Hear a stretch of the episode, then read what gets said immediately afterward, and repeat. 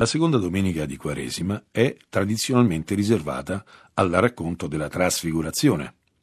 Bene, che c'entra la trasfigurazione con il racconto del sacrificio di Isacco da parte di Abramo?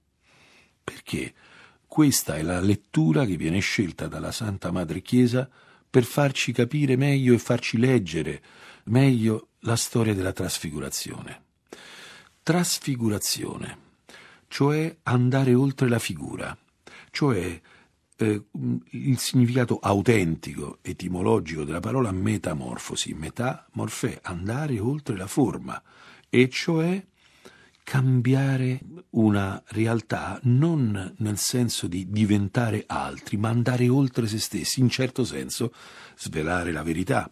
Quello che avviene nel racconto della trasfigurazione è che i discepoli vedono Gesù oltre la forma, cioè oltre quello che è visibile. Se dice San Paolo che noi fissiamo lo sguardo sulle cose invisibili ed è tanto importante avere uno sguardo profondo nella vita, quello che si racconta qui è che per grazia di Dio Pietro, Giovanni e Giacomo possono vedere fino in fondo chi è Gesù possono vedere la sua verità, ascoltare la voce del Padre che lo chiama figlio mio, il mio figlio, cioè addirittura siamo in una rivelazione della voce del Padre, che è l'esperienza più intima di Dio nell'Antico Testamento che il popolo può avere, e la visione del segreto di Gesù.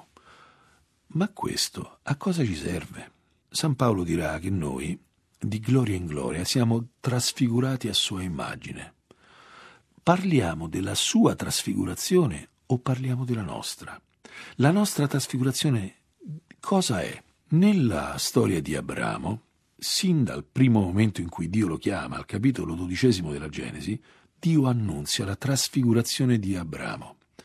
Lui sarà trasfigurato in un padre, lui, uomo, già avanti con l'età, privo di padre privo di figli, con una moglie sterile, un uomo che ha un vicolo cieco esistenziale, un uomo che non sa dove andare, oltre sé non va, diventerà padre di nazioni, diventerà capostipite di una discendenza e il suo nome sarà trasformato. Io farò grande il tuo nome. Questa è la trasfigurazione, l'opera di Dio in noi, che dove ci porta?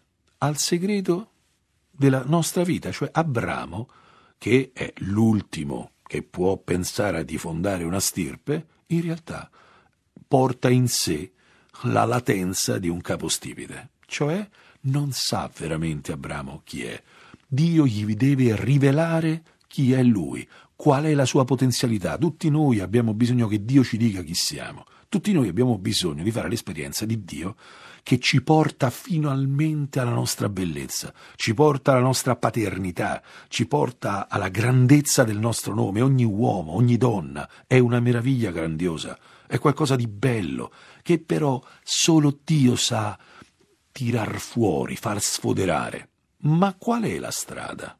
Noi vediamo nel Vangelo della Trasfigurazione che ciò che poi diventerà la trasfigurazione di Pietro, di Giacomo e di Giovanni è l'esperienza di aver conosciuto il volto vero del Signore Gesù.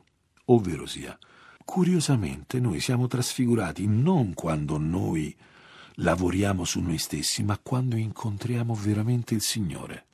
Quando Lui cambia ai nostri occhi, cambiamo anche noi stessi. Quando noi vediamo la sua bellezza, diventiamo belli noi stessi. Infatti, la prima lettera di Giovanni dice: Quel che saremo non è stato ancora rivelato, ma saremo simili a lui perché lo vedremo così come egli è. Cioè, dice la prima lettera di Giovanni che noi, quando vediamo Dio per come è, diventiamo un po' come lui.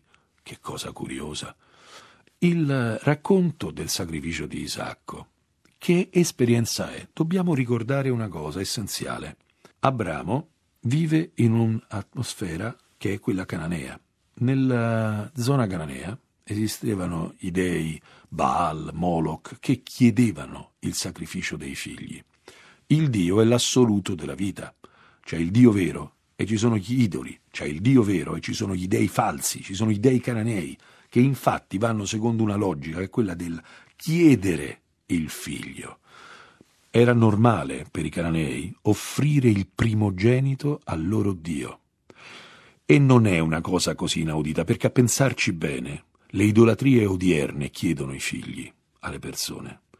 Per uno scatto di, di carriera si rinuncia a un figlio, per eh, la paura di non portare avanti la vita come la si è programmata, si abortisce, si rinuncia alla vita, ci si chiude proprio. Mm, non è una cosa nuova. Il denaro chiede figli, la carriera chiede figli, il successo mondano chiede figli.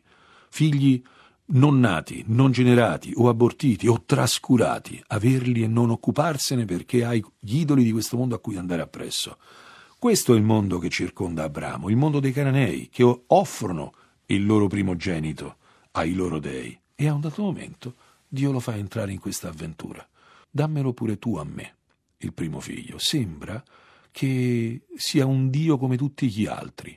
Abramo dovrà scoprire il contrario, ma potrà scoprirlo solamente nel momento in cui va concretamente a darlo questo figlio. Infatti, mentre tutti hanno orrore a questo racconto, la persona meno sorpresa e meno resistente è proprio Abramo. Quando Dio lo chiama e gli dice prendi tuo figlio e dammelo, prende parte. Perché? Ecco, lo sapevo.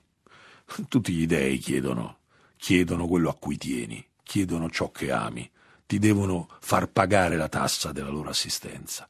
Abramo parte, arriva sul monte e che cosa scopre? Scopre che Dio non glielo chiede proprio per niente questo figlio.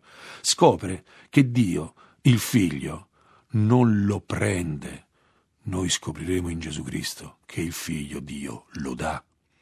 E in questo segno di questo ariete che si trova lì c'è la provvidenza. Dio provvederà, infatti, questo è sul monte Dio si fa vedere, fa vedere lui chi è, fa vedere la sua verità, cioè lì Abramo non è tanto che non sacrifica suo figlio, lì Abramo scopre che Dio non è il Dio che chiede la vita, è il Dio che dà la vita, lui arriva lì arriva fino in fondo e lì deve scoprire che il suo Dio non è come gli dei cananei, non è come Moloch, non chiederà il primogenito. Ripetiamo, il Dio vero, il primogenito lo dà, ed è qui che Abramo diventa veramente padre di una stirpe. Noi, quando scopriamo che Dio non ha da chiederci niente, ha solo da darci, e quando ci chiede qualcosa è per darci di più, e se ci sembra che ci stia chiedendo un sacrificio che ci fa paura, fidiamoci, perché è proprio lì che vedremo il suo volto, e quando vedremo il suo volto, noi saremo trasfigurati. La trasfigurazione dell'uomo è l'incontro con Dio. Quando è che l'uomo tira fuori la sua bellezza? Quando scopre che Dio è molto diverso da quello che lui pensa.